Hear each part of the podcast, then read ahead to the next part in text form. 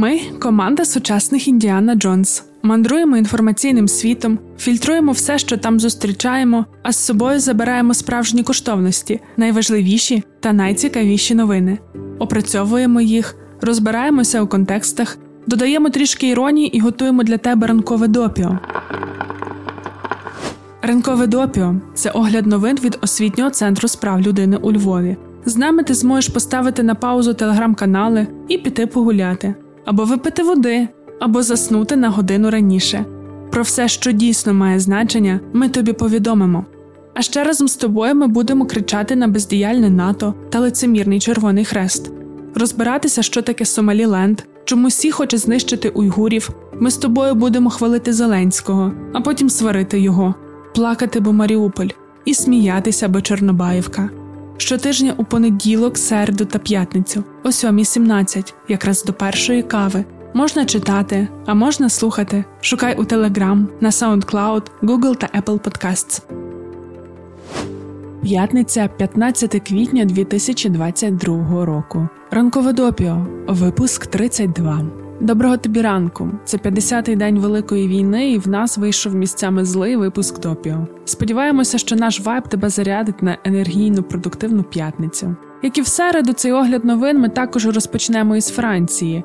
Бо тільки ми написали, що Макрону час менше говорити з Путіним і більше займатися передвиборчою кампанією, як Ману знову нас не послухав. Цього разу він не лише виявляв стурбованість, він ще й наговорив багато зайвого. Під час інтерв'ю телеканалу Франц 2 французького президента запитали, чи буде він, як і президент США Джо Байден, використовувати термін геноцид щодо вбивства українців російськими військовими. Макрон відповів: сьогодні я був би обережний з такими термінами, бо ці два народи брати. Я хочу продовжувати намагатися, наскільки це можливо, зупинити цю війну та відновити мир. Я не впевнений, що ескалація риторики сприятиме цьому. Що ми можемо сказати точно, то це те, що ситуація неприйнятна і що це воєнні злочини. І от хочеться поставити два запитання: перше, Макрон, ти взагалі нормальний? Друге, що би було, якби, скажімо, Зеленський назвав французів і швейцарців братами? А що? Спільний кордон, обидва народи французькою розмовляють. Ми розуміємо, що без офіційного визнання злочинів росіян геноцидом для деяких політиків розмови на цю тему можуть здаватися популістськими. Ще декому бракує сміливості називати речі своїми іменами. Ми все це розуміємо, але невже не можна просто перестати тягти цей російський наратив про братні народи? Скільки це ще триватиме? Як ще наші медіа та дипломати мають пояснювати, що ця риторика від лукавого? Ми, до речі, придумали, як Макрон міг би відповісти на це запитання, щоб і термінами не розкидатися, і в межах свого політичного центризму залишитися, і перестати грати на руку Росії. І відповідь могла би бути такою: я не є спеціалістом з міжнародного права, тому мені важко сказати, чи це саме геноцид. Але навіть мені зрозуміло, що ми спостерігаємо страшні воєнні злочини в Україні. В цьому сумніву немає. Як президент Франції, я робитиму все, щоб зупинити війну, і щоб система міжнародного права дала чітку кваліфікацію щодо типу воєнного злочину. Наші жандарми вже виїхали працювати на місцях вбивств. Чи не здається тобі, що ми генії політичної коректності та дипломатії? Якщо раптом маєш контакти у Франції, то передай Макрону, що в Україні є команда, яка може допомогти йому з комунікаціями. А повертаючись до реакції світових політиків на звірства росіян в Україні, то ми маємо і відмінні від Макронових заяви. Дії Росії в Україні геноцидом назвали президент США Джо Байден, прем'єр-міністр Сполученого Королівства Борис Джонсон, польський президент Анджей Дуда. Прем'єр-міністр Канади Джастін Трюдо заявив, існують офіційні процеси щодо визначення геноциду, але я вважаю абсолютно правильним, що більше людей говорять і використовують слово геноцид з точки зору того, що робить Росія, що зробив Владімір Путін. Ось бачиш, Макрон, можна і конкретно нічого не сказати, але й не говорити дурні. Знаєш, якийсь такий сьогодні випуск, що ми ніяк не можемо перестати коментувати заяви різних офіційних посадових осіб. Ось вчора голова Всесвітньої організації охорони здоров'я Тедрос Аданом Гебреєсус заявив, що світ не приділяє однакової уваги надзвичайним ситуаціям, які стосуються темношкірих та світлошкірих людей. Цитуємо: я не знаю, чи справді світ приділяє однакову увагу чорним і білим життям. Мені потрібно бути прямолінійним та чесним. Світ не ставиться до людської раси однаково. деякі рівніші за інших. І коли я говорю, це мені боляче, бо я це бачу. Це дуже важко прийняти, але це відбувається. Пан Гебреєсус зауважив, що так, війна в Україні дуже важлива, так це впливає на весь світ, але кризи в Ефіопії, Ємені, Афганістані та Сирії продовжуються. А от стурбованості ці країни викликають менше. Що ми хочемо сказати? Чи є расизм глобальною проблемою? Так, і дуже дуже серйозною. Але є ще одна вагома проблема: міжнародним організаціям та світовим лідерам час перестати просто навішувати ярлик расизм і в когось щось вимагати. Потрібно також дивитися глибше і зважати на те, як працюють політична, економічна, культурна, соціальна та інші системи. Пан Звоз нехай поцікавиться, скільком країнам Африки та Азії Україна доставляє, наприклад, зерно. А ще хай гляне список країн, які купують тільки українську олію, і в скількох автомобілях є часточка України. Коли всі говорять про важливість нашого геополітичного становища, то це не просто так говорять. Бо чим швидше Україна переможе, тим краще буде й іншим країнам, які в стабільності і які у кризі. Ймовірно, коли високопоставлені особи почнуть вникати глибше, менше лунатиме таких гучних, але таких популістських заяв. І так, ми цілком свідомі того, що ми білі привілейовані люди, і десь нас за такі висловлювання могли б закенселити. Але нехай всі розслабляться і просто перестануть говорити популістськими тезами та навішувати ярлики. Ми живемо в країні, яку шматують російські бомби та ракети, яку кривдять російські солдати, і ми будемо вимагати від світу належної уваги та сприяння, бо так ми рятуємо себе, своє життя, а не якісь умовні привілеї. Ще міжнародним організаціям час перестати жити за методичками ХХ століття, повторювати одні ті самі формати роботи, витрачати час на тренінги, а гроші на дорогі конференції з нетворкінгу. Міжнародним організаціям час навчитися надавати гуманітарну допомогу компетентно. Уяви, що в країні, де стабільний уряд, компетентне громадянське суспільство, активні медіа та до війни абсолютно працююча інфраструктура, Червоний Хрест привозить воду в Дніпро, де немає у ній потреби. А що відбувається у місцях, де стабільності ніколи не було, немає сильних медіа, немає громадських організацій, де погана інфраструктура і плачевно з комунікаціями? Здається, час міжнародним організаціям перестати скаржитися на недостатньо пожертв, а зрозуміти, що вони роками вкрай неефективно витрачають кошти. І так, розпустіть свої багатотисячні офіси в Брюсселі. А в майбутньому для активістів і активісток з кризових країн організуйте кращі навчання з комунікації. Те, що сьогодні Україна вже 50-й день у центрі світової уваги, це щоденна праця всього народу від президента до малесенької команди освітнього центру справ людини у Львові. Це небагато, але це чесна праця. На цьому ми закінчуємо маніфест звернення до міжнародних організацій і переходимо до міжнародних військово-політичних союзів. У середу на The New York Times вийшов матеріал Фінляндія та Швеція наближаються до НАТО попри застереження Росії. У ньому йдеться про те, що північні країни зараз дуже близькі до того, аби відмовитися від своєї давньої ідеї військової нейтральності та приєднатися до Північно-Атлантичного Союзу. В обох країнах вже запустили внутрішній моховик різних процедур, щоб прийняти рішення про приєднання до НАТО. Фінляндія ближче до цього, бо там зараз більш стійкий політичний ландшафт і є однозначна підтримка приєднання серед населення. 68% громадян та громадянок вже зараз за. А після того, як президент Фінляндії скаже, що це необхідно, то прогнозують, що цифра зросте до 77%.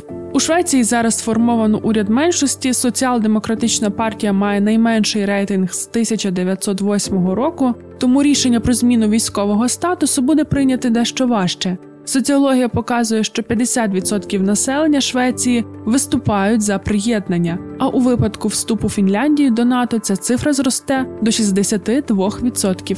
Все це відбувається на фоні того, що ще до нападу на Україну Путін попередив Фінляндію та Швецію. Якщо вони подивляться у бік Північно-Атлантичного Союзу, то їх чекатиме відплата. Зрештою, саме теза про те, що Україна хоче доєднатися до НАТО, використовувалася російською пропагандою, аби обґрунтувати власну агресію. Мабуть, уряди Фінляндії та Швеції більше стурбовані усім, що відбувається в Україні, ніж страшилками Путіна про серйозні військові та політичні наслідки. Саме тому готуються подати заявку в НАТО. Ще пак здається, вся російська армія вже в Україні, 20 тисяч живої сили росіян взагалі мертві.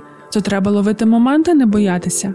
Автори матеріалу також зазначають, що вступ двох північних держав до альянсу є більш ніж вирогідним, але для набуття членства усі 30 членів НАТО мають ратифікувати у своїх парламентах рішення про приєднання Швеції та Фінляндії. Це займе близько року, і ось цей рік може бути дуже загрозливим. Росія може скористатися вікном і якось нашкодити. Саме тому НАТО вже зараз думають, яким чином убезпечать Фінляндію та Швецію.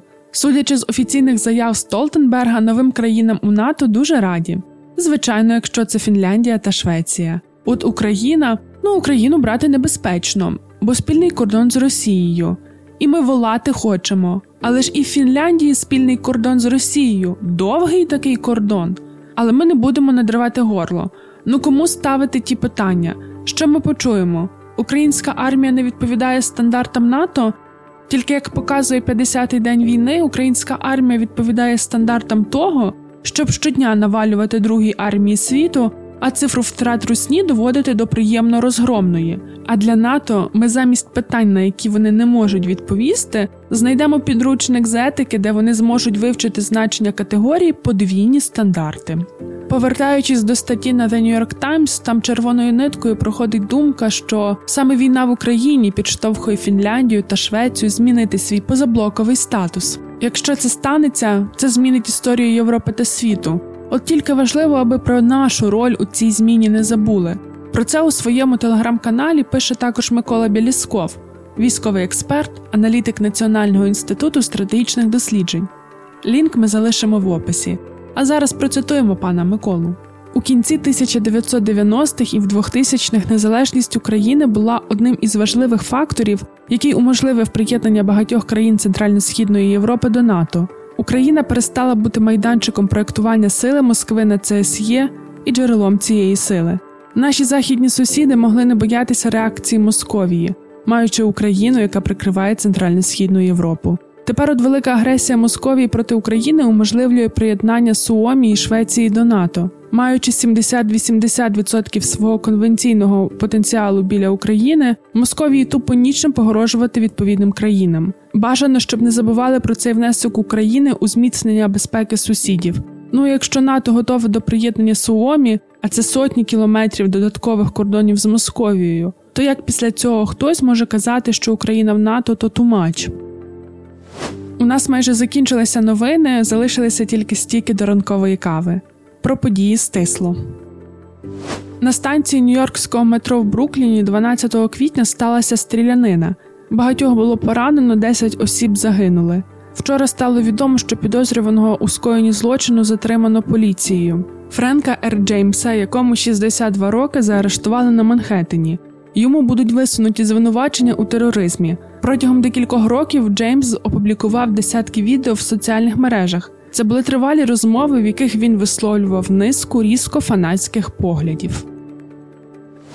У вівторок Міністерство фінансів Шрі-Ланки призупинило виплати за зовнішнім боргом і попередило інвесторів про дефолт. Там спостерігається зростання цін на продукти, харчування та паливо, а також дефіцит товарів першої необхідності та ліків.